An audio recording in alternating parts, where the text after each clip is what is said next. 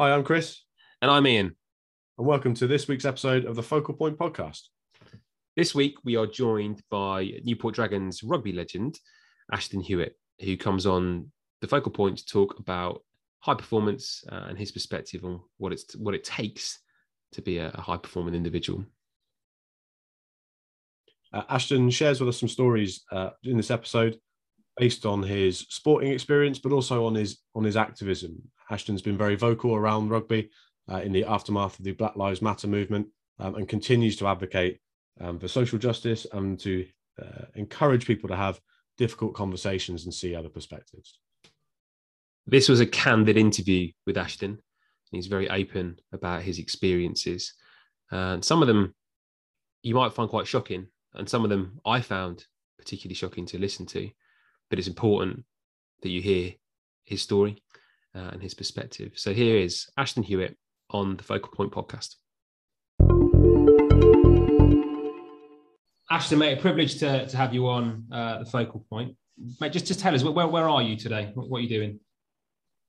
I'm in my house uh, catching up on some bits and bobs on my day off uh, from rugby. Uh, I'm in Newport, Wales, um, pro rugby player, so I get my one day off a week uh, to to focus on some other stuff. So so that's where I am right now.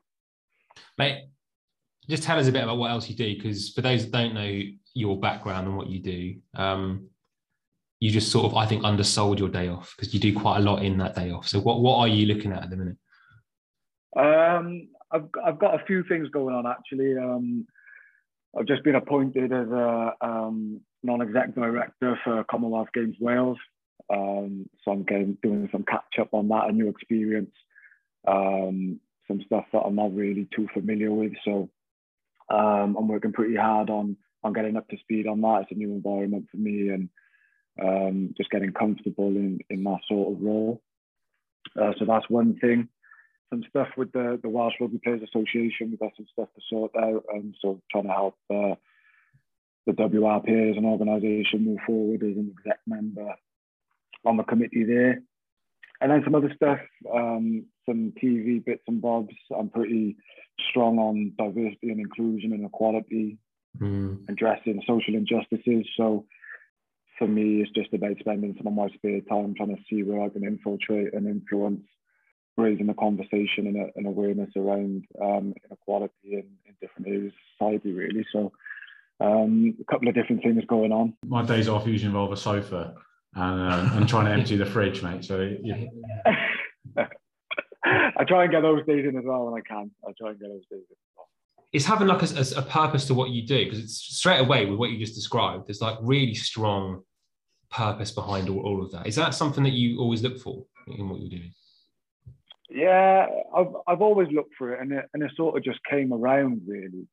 Um, you know, certain roles came around that I could get involved in. The more I spoke about um, the things that I'm passionate about and my experiences, the more people that wanted to engage with me and get me involved in things that they're doing. So um, I've always had a, a, passion and a drive for it. Obviously, rugby has always been my primary focus. Um, I did some studying on the side, went to university, but didn't really know what it'd lead to. That's what I spent my spare time doing. Um, you know, they, they always tell you to have a plan B, and even though I didn't know what that plan B was, um, I just wanted to sort of build on myself outside of rugby. And then over the last couple of years, since I finished um, studying some more, you know, real things, real experiences, you know, started to come to the surface that I could get involved in. So I've sort of tried taking on everything that I can really to sort of figure out where it is I want to go, what it is I want to do, and and figure out how much I can do at the same time. So yeah, um, I've I've always had that drive, but I've never known specifically what it was gonna yeah. lead to and where that road was gonna go. But I've always been working towards something, if that makes sense. How do you how do you make a distinction then? How, how do you decide which area is is right for you to get involved in? I still haven't, to be honest with you. I've, I've sort of narrowed down the, the the fact that I want to do something mean, meaningful, something that I'm passionate about and that I really care about. Um, but I still don't know exactly where that end, you know, I don't know exactly where that ends up. Um, I talk about a couple of different things in different areas that I'm involved in. So whether that continues further down the line, and and that is my my future in terms of not having any one thing, but trying to take it as many places as possible and influence as many different places as possible. That that might be me. Um, but yeah, how, how do I distinguish? I'm I'm not too sure. I think I just got to keep on working on myself and and keep taking opportunities that pop up and, and sort of push myself forward to do different things and mm. try different things. And then you get more of an idea. Yeah, that makes sense. Is there much pressure for you to do that? Because obviously you're in a career that, you know, you, you're coming through injury now, right? You're in a career that you know, you, you're, you're one bad injury away from maybe it ending or you do I mean, or, or, or the, that direction changing, right? And having to step off that path. Is there much pressure on you as a result to find something else? Yeah, I've I've I've always felt the pressure of needing something else. Um, like you said, it can it can end at any moment, and you can find yourself in a sticky situation. So uh, I've always felt that even if I didn't get an exact idea of what it is I wanted to do, I needed to make sure that I was equipping myself mm. to do something if that situation came around. Now I've been fortunate enough, even though I've had my fair share of injuries, I'm lucky enough to to still have a career where I am at the moment in rugby, but um, I've also got the time to be working on myself outside of rugby and, and preparing in that way. So, so it is pressure. The, you know, there's pressure from yourself mm. in in how you develop yourself and how you execute different opportunities that you get outside of rugby, how you present yourself and stuff like that away from rugby. Um, there's obviously the pressure of um, it could end at any moment. Um, so so yeah, overall there there is pressure for me personally to to make sure that I've got something there for after rugby, but also the pressure of of doing something that I care about and something that makes a difference. Um, that's that's a big pressure for me, and making sure that I execute whatever I do. That's that's another pressure. Yeah, but you, you get that right. We've been lucky enough to spend a bit of time with you. You know, whether it's down at Dragons or in other environments, and you know, without kind of making you feel uncomfortable or squeamish at the start of this call. You're an inspiring guy to be around because you do stuff that you you care about, and it's it's really obvious. It's quite infectious actually to be around someone that has has that clarity. Um, and I think it's something that you know, from a performance perspective, it's a a theme that comes up on this discussion at times about being clear about what we want to do and mate, that's yeah, it really is palpable when you're in your presence that you're clear on on kind of the things you focus in on. I'm just interested like, to, to, to trying to un, un, unpick how it becomes so clear. So, so what, why is it so clear for you? Well, why why is there that that, that drive to to sort of yeah create that effect? What what what is it that's driven you to, to be there to do that? I think I think it's something that's that's pretty much instilled in me really. You know, my my main job, if you like, throughout my whole life is, is, is being a, a rugby player you know, it started when I was in school. So my whole life has been competition, getting better, fighting for your place, wanting to win, needing to be a team player to win. So that drive is something that I've I've just always had, you know, from a rugby perspective. But um, the more experiences that I've got through life and reflecting on my experiences growing up, which led me to be so passionate about influencing other people and educating other people and making other people care about certain things and different groups of people.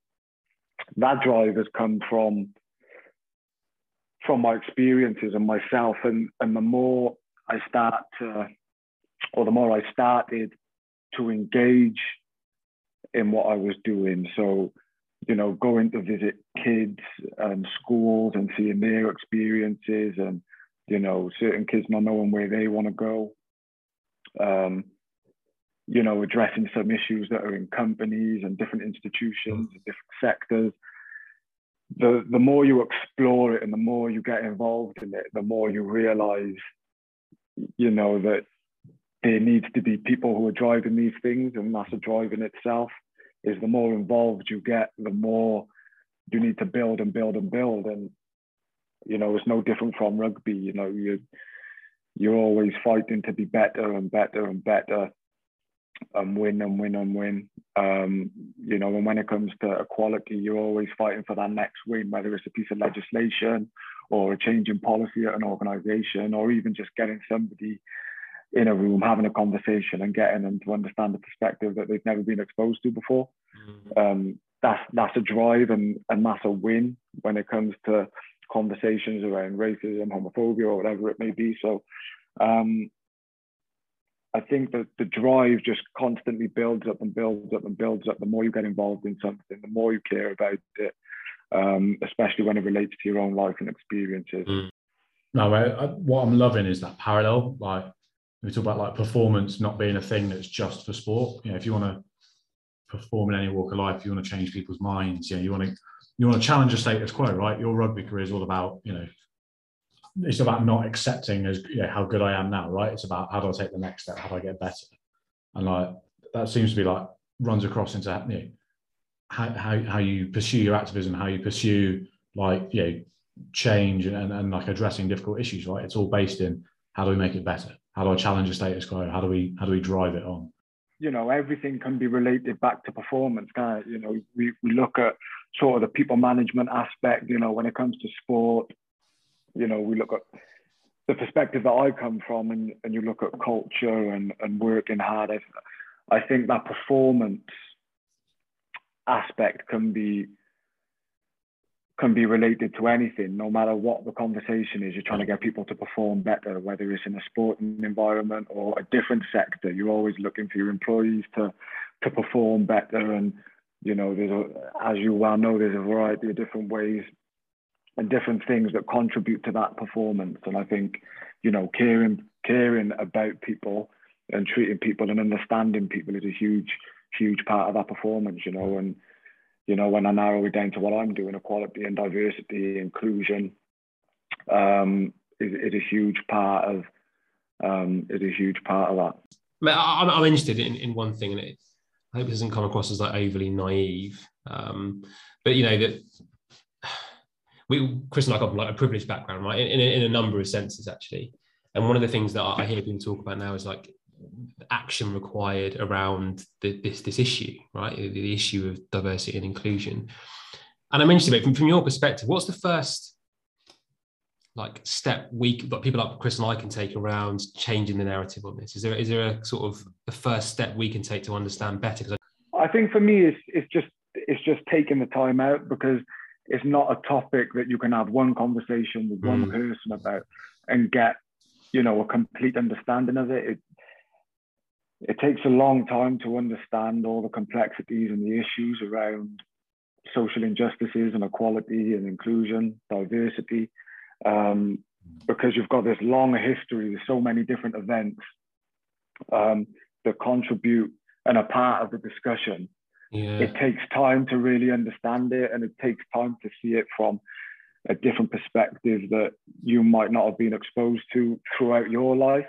And, yeah. and it's about caring, it's about understanding how people feel, it's understanding how people are treated, um, and having an open mind, um, you know, mm-hmm. and, and mm. really engaging with it and, and being understanding around the topic. I think I think that's the main thing. I, I think the worst thing you can do is expect to have a conversation with any one person mm and instantly grasp yeah. um you know everything that is around um the issue and, and topic. Mm-hmm. i think it takes a bit of commitment and a bit of time to to really understand it and and really care about it if it's something that you've not been exposed to before. A proper hallmark of high performing environments is there's a there's often a a willingness to listen um, and I think you just sort of touched on the the mm. topic there around it's things like to, to get real change, it takes time. You have to listen, you have to understand. I think that's a good catch, mate, actually. In this, you know, we are in a bit of a sat nav generation at times, aren't we, where we want an instant resolution to stuff. Like, well, I've had the yeah. conversation, why can't we fix it? And uh, the, it is too, it is complex, and I don't think we fully recognise the complexity at times. Mm. That's huge. Yeah, I've read a book, I've read an article, I've had a conversation. Mm. I therefore, do you mean therefore my learning's complete as opposed to really, like you say, like committing to it? that's brilliant.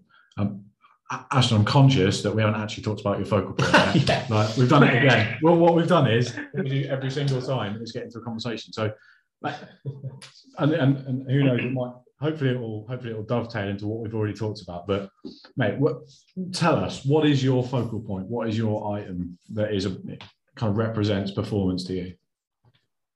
My item um, at the moment is, is something pretty specific to, to what I'm going through now, but it's it's going to be my rehab program, mm-hmm. right? Um, it's going to be my rehab program, but that program can change all the time. So sometimes it can just be a program or your schedule, um, rugby related, um, rugby specific, um, you know, right now. But my my program is my week planned out every single exercise that I need to do to get my knee better and get me back to performing at my best, 100% fit, um, and overcome the injury that I've that I've faced. Mm-hmm. And I sort of picked this because it sort of just represents the the commitment, the focus, the discipline to follow that program to achieve the outcome that I want to achieve.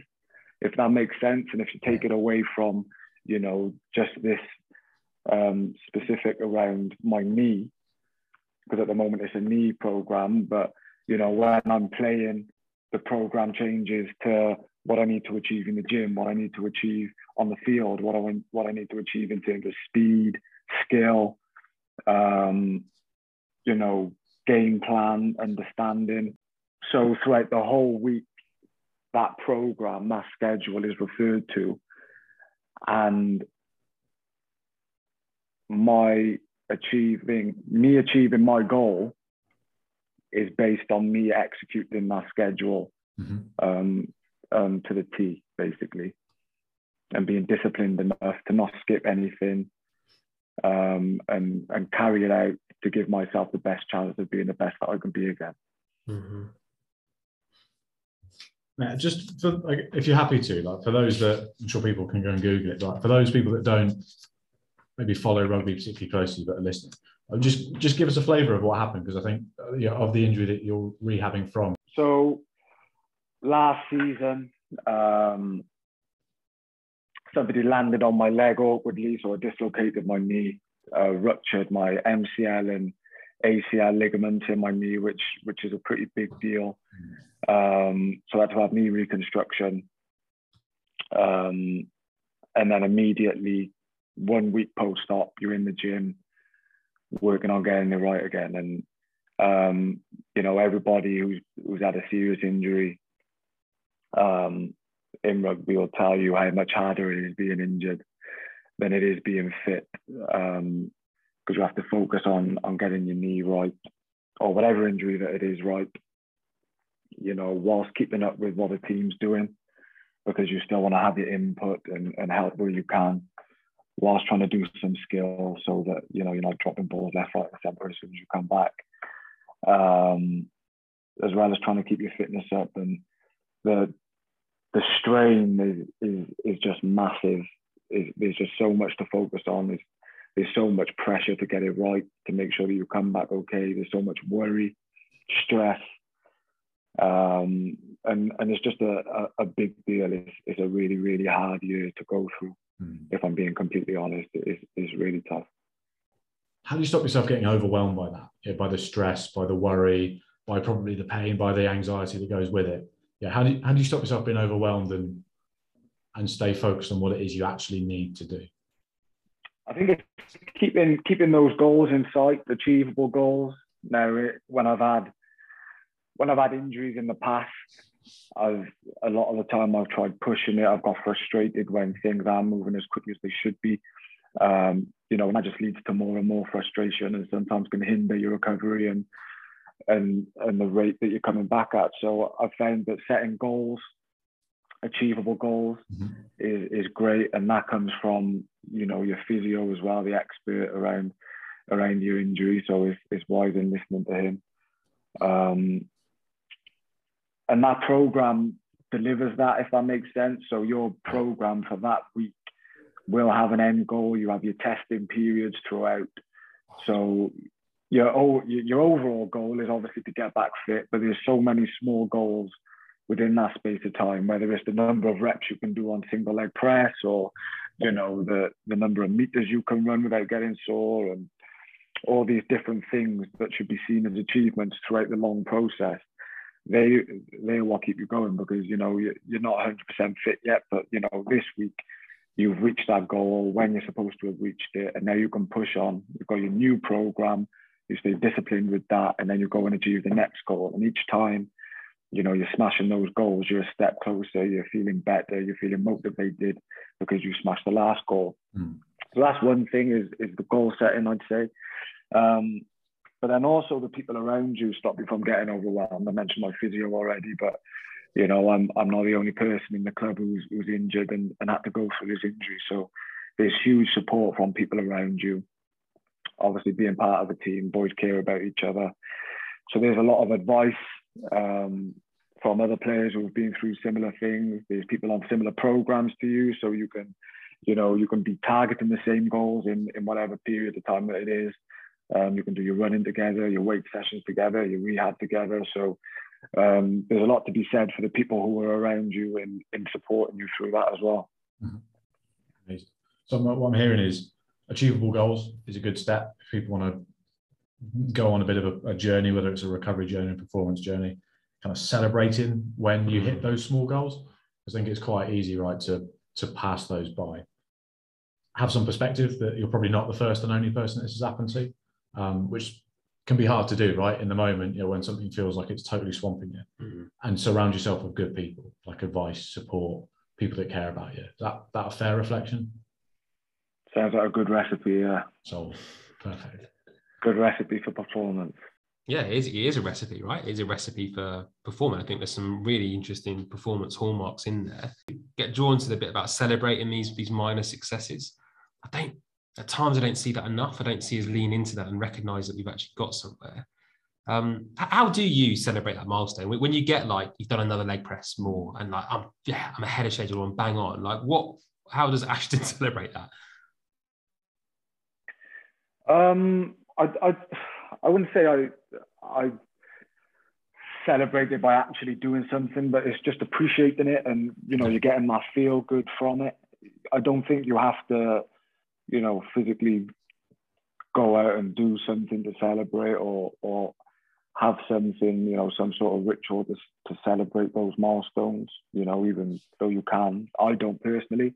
Mm. Um, I just, I just appreciate those moments, if that makes sense, and and understand that step in the in the bigger picture of of returning and and where it is in uh, me performing to where I was performing before. It's another step closer. It's me going up another ten percent. Yeah. Um, it's it's it's just being happy with it, with, with where you are there and then and where that step is in in the bigger picture for me. Conscious, you won't want to like probably you want you want to make let your physios know that there are certain bits that you really love doing or not doing. But when you get a program like that that stretches out over a long time, do you look at it and go, oh, "Fucking hell, I, I don't want to do that week. Like that week's, yeah, I'm going to struggle to get up for that week. I'm going to struggle to to like you know find the success and find the little enjoyment bits in that." Is that a thing, or do you just look at the whole thing and go, "I'm, I'm quite up for this as a program"? Uh, no, loads of ups and downs. Hmm. You know, I've I've had periods where um, my programs had to stay the same for a long time mm. because I'm not achieving that goal. And it gets really frustrating. One thing about an injury like this, one day you can wake up and your knee feels amazing. and You're thinking, I could probably play. I, am ready to play. Yeah. Even though realistically you're miles away from playing. You know, you're in that headspace, your knee feels good. But then by the end of the day, you're absolutely battered. Yeah. Um, your knee feels horrible and you think you're never going to play again. You fail your test and your physio tells you, oh, we're going to have to stick to the same rehab program. We're not going to be able to start running, or we're not going to be able to progress to this because, you know, we haven't cleared this stage yet. Um, and it's hard, but you know, there's there's not many times um, with anything really where you have doubts about your program or your schedule or if it's working, if it's if it's you know 100% going to get you where you're going. Um, it's, it's a roller coaster. If, if I had no hiccups, um, you know, throughout a whole year of, of recovery, that'd be that'd be pretty hard. I don't think anybody well, I think it'd be extremely rare for somebody to have such a clean mm. uh, comeback and recovery to, to absolutely smash everything on the way to, to returning. So, um, no, it's, it's, it's not all plain sailing. Definitely, definitely not. Um, I assure you, my physio knows it when I'm frustrated and I'm not happy that, he's, that, that he's put me on the same program and, and he'll tell you the same. I can be a bit of pain, um, you know, when, when, I'm not happy and I'm not, um, you know, I'm not where I should be. You just have to get your head around it. Like I said, be disciplined with that schedule, be disciplined mm. with that program, and sort of trust the process, trust the people around you that they know what they're doing. So that then next week you will smash the goal and then you'll press on. You know? Mm biggest thing you've learned about yourself during this period? Um, the biggest thing I've learned about myself,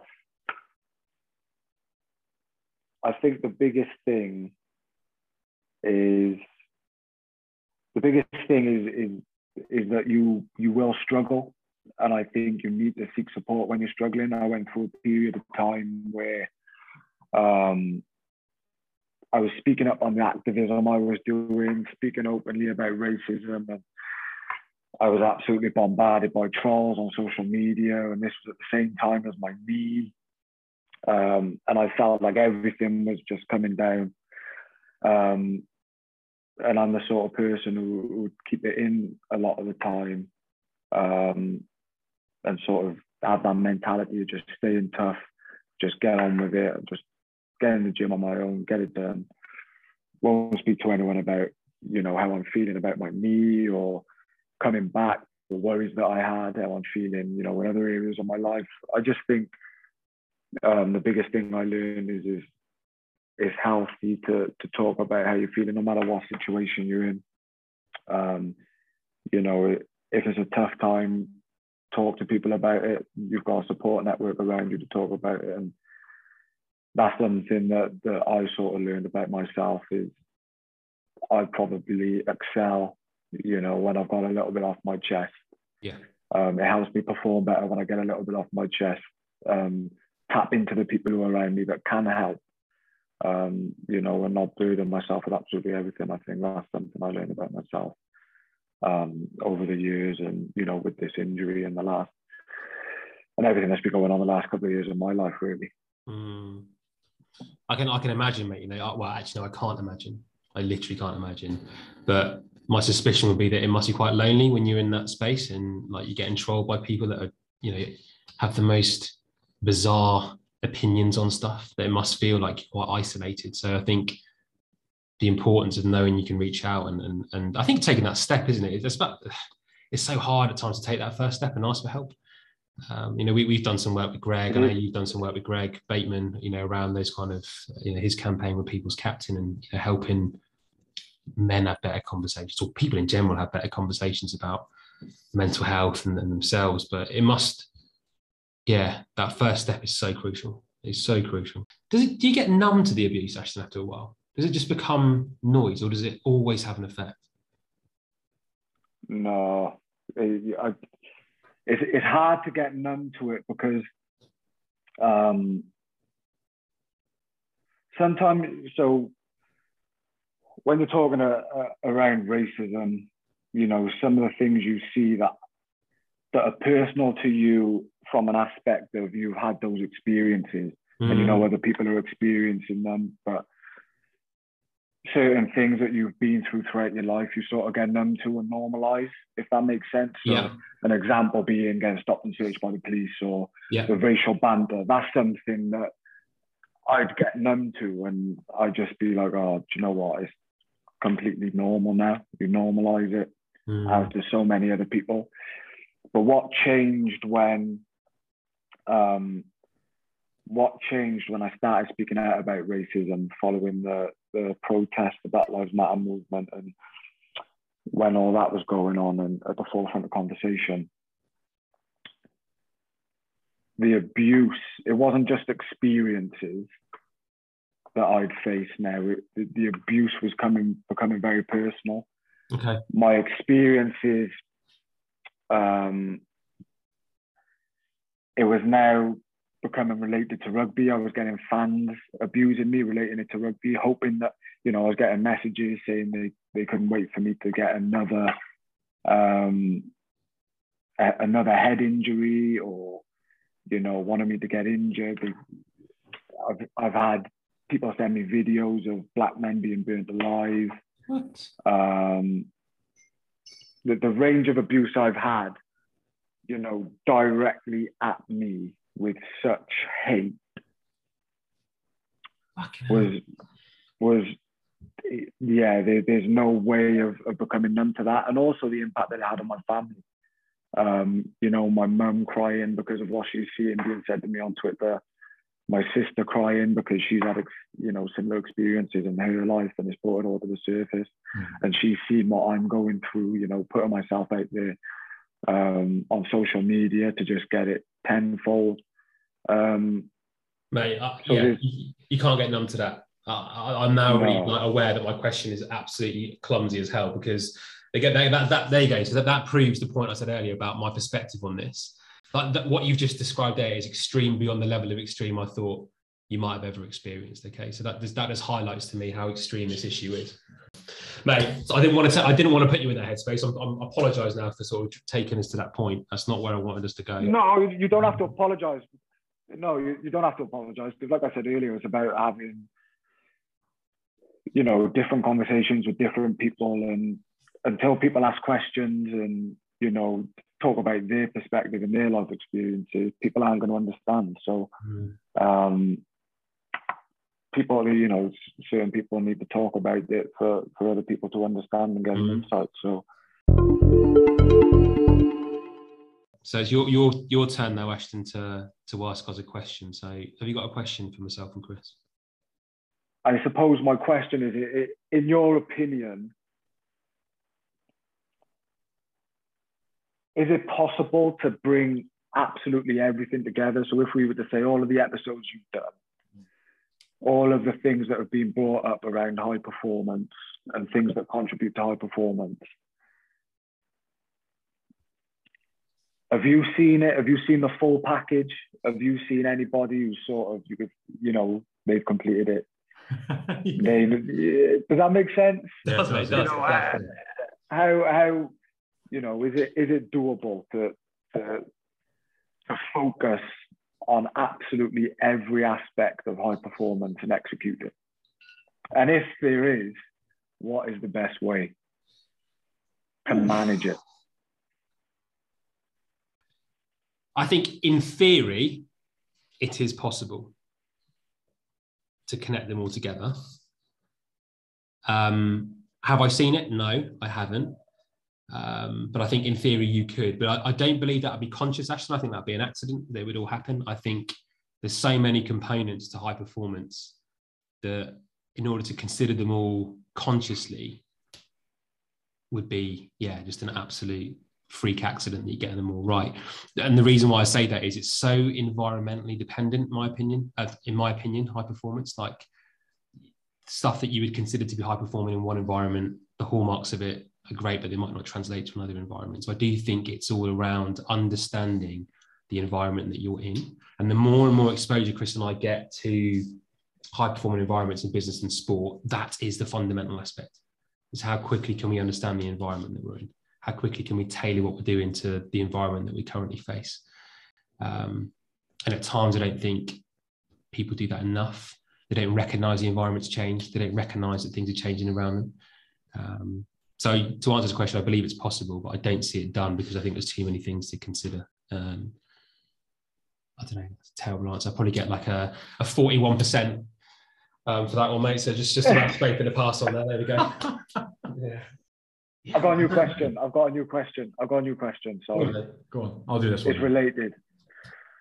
Um, you, you said it'd be uh, an accident because there's so many different things to consider related to high performance. organizationally, would it be healthy or a hindrance to try and delve into every aspect too much? Great question. Does that make sense? Yeah. if does. you try and tackle absolutely everything, Are you spreading yeah. yourself thin, or do you think you pick your program? Right, I'm going to absolutely hammer this program, make sure it's perfect. Yeah. Or do you have an all right program, or this, this, this, this, this, this, and hope it all comes together for high performance? So I've got a quick answer again on this when when you're talking. Uh, I should have led with that question. Another hallmark is that high performing environments are fast. They move quickly, from what I've seen. And um, now I think your Wi-Fi is conveniently dipping. is it? no, it's because I'm tethering on my phone. Um, yeah, can you hear us now, mate? Have you got us at your end? Yeah, I got you. I got you. I got you. Yeah, I mean, normally, normally, Ashton, what happens is my washing machine tries to come through the wall on the other side. Every time we've recorded one of these, my, my wife's put a wash on in the, the utility room and it bounces around in the utility room. Like, I haven't got that excuse today. Uh, but I think, yeah, the other hallmark that I've identified is that they are fast paced environments. Certainly your environment, right, that you work in, results orientated, fast paced. Things happen and can happen quite quickly. I mean, look at you, you get an injury and all of a sudden, boom, you, have changed. Um, or your, your, you know, your, the next nine months of your life have changed significantly. So I think dwelling on every aspect reduces your ability to flex. Um, you mentioned flexibility today around your program you know, it changes, it's constantly changing. So I think if you delve into every aspect, you reduce the opportunity to be flexible. So I don't think you can in order to be high performing. The challenge becomes that little the little issue that you're not dealing with that you think is okay and okay will probably come back to bite you at some point. Um, so being aware of when to deal with them is crucial. I don't think you can deal with them. I don't think you can go into depth with them at all times, uh, or, or try and do that at any one point in time. I think you have to be quick and be flexible. Yeah, I think I'm. I generally agree. I think we start to talk to people about. I'll ask you, Ashton, how do you eat an elephant?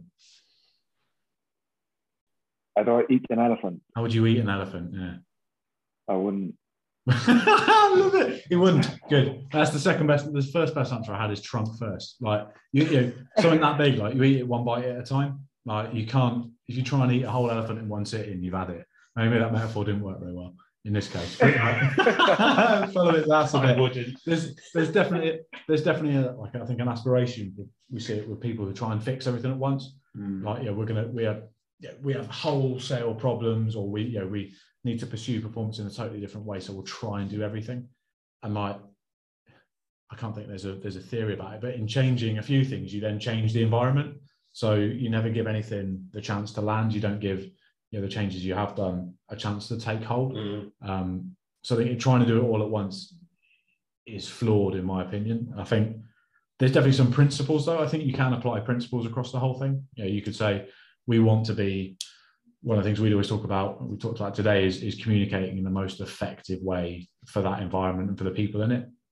If you hold that principle, and maybe several other principles alongside it, I think you can kind of, do you know what I mean? You can be in the right area you can be channeling your behavior, nudging your behavior in the right direction.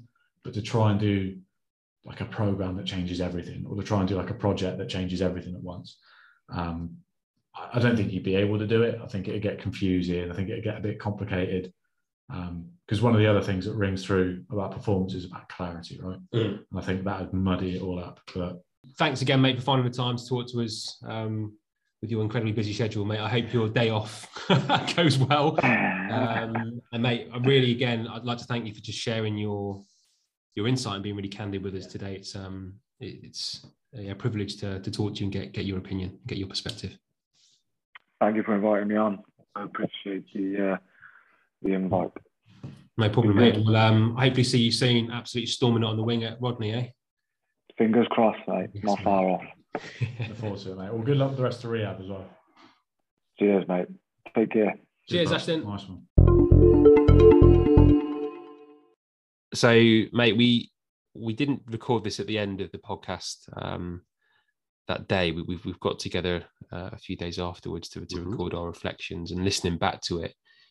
Uh, it's a great insight, isn't it, from Ashton? They were one mm. about sort of recovery from from injury, but but some of the other um, challenges that he's been exposed to are, are still now.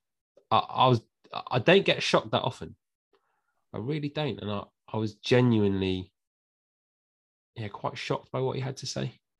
Certainly about the abuse that he's experienced. That it, it's really opened my eyes to how like how hard that is, like how how how extreme that is, uh, and how easy it is for for that to happen.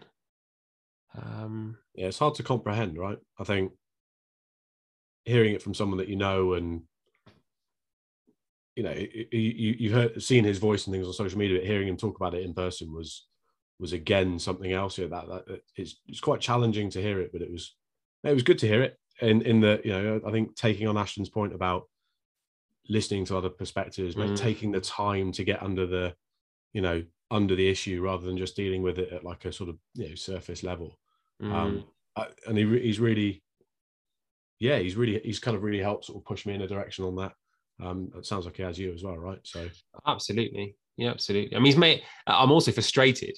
I'm frustrated by the fact that you know, if I wanted to tweet something now about COVID, or if I wanted to tweet a perspective on you know Russia or the Ukraine crisis, it's a high likelihood that that organization will filter it or certainly check it. But it seems that if you want to send the most disgusting racial abuse that, the imaginable or thinkable, oh, there's no filter on that let that come through. And that, that to me is something that has to instantly change about how social media manages itself and, and looks at itself because it does seem to be well, it's just non-congruent. It's just ridiculous, in my opinion. but hey, it's that's my staggering. opinion. It's pretty staggering. Um, There's also a lot in there, but I don't want to dwell on on um, yeah on like the, the shocking. Well, I do want to dwell on the shocking elements actually, but I also think there are some really amazing perspectives from from Ashton around high performance or just yeah. performance in general. So to, to me, the the elements of an evolving plan, you're not getting too stuck on your on mm-hmm. the plan and getting too aligned to it. You know, I, I see people do that all the time with like life goals. You know, my five year plan is this, and they seem to be really rigid and not really flexible and don't seem to be built to actually navigate and survive life. So that that I think was quite useful to hear for him talk about the, the need for his recovery plan to evolve, and also that mm the importance of asking for help, you know, knowing that it's going to be difficult and, and using help around you to, to rationalize and, and help keep you moving in the right direction uh, has also definitely stuck with me.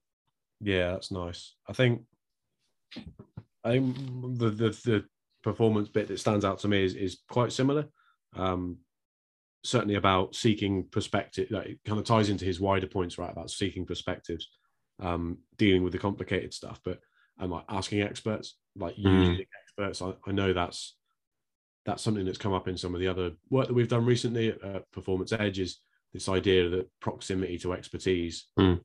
you know, helps you achieve goals, helps you learn new things, um, and bringing them into kind of your environment. You know, testing your knowledge, testing their knowledge, um, and and you know, really finding ways to make expertise work for you. I think is a really good point. Um, you know, I guess when you're dealing with something like a big injury like that, there's lots of things you don't know. Um, yeah, so so you kind of you, are naturally drawn to experts, but I think in, in wider life, in you know, performance in other settings where we're not talking about like a physiological goal, there yeah. will still be experts around you, right? That you yeah. can, there'll still be experts that you could go and ask. Definitely. Um, but and again, I think the other point in it is just about like the amount of commitment and discipline that it needs. Yeah, I think you can you can probably get so far um, in terms of like a you know a really high end performance goal by not being too disciplined. But I think if you're going to take it to the you know to the pinnacle of it, if you're going to hit that goal in the time frame that you want, and you you're really going to have success with that process, there has to be discipline in there. I think that stands out to me. Mm-hmm. Also, it sounds like something that's really hard as well, right? Because you know, I think we talked about with Ashton and some experience of it recently, in not quite to the same extent, but it, it's the discipline that is required in things that you wouldn't think need discipline. Yeah, you think it takes discipline to get up and go for a run in the mornings. It does, but it also takes discipline to not do that. You know, too early when you're supposed to be like laid up and taking it really easy. So yeah, there's a real mindset shift in there. I think how he's approached it. Yeah, definitely. Yeah, the, that that's uh, that's this episode. So again, we thank Ashton for, for giving us the, the, the time to come and uh, come and uh, chat to us. Um, as usual, we will put in the notes from the conversation out on on LinkedIn. Uh, and as as always, we welcome any questions or you know, um, provocations you've got uh, from what's been discussed on the podcast. And we also welcome you identifying on you'd like us to speak to. So we're more than happy mm. to to reach out and um, have conversations with interesting people uh, that's the whole aim of the the focal point. So thanks for tuning in, and um, yeah, we look forward to to bringing you the next episode soon. Yeah, thanks for taking the time.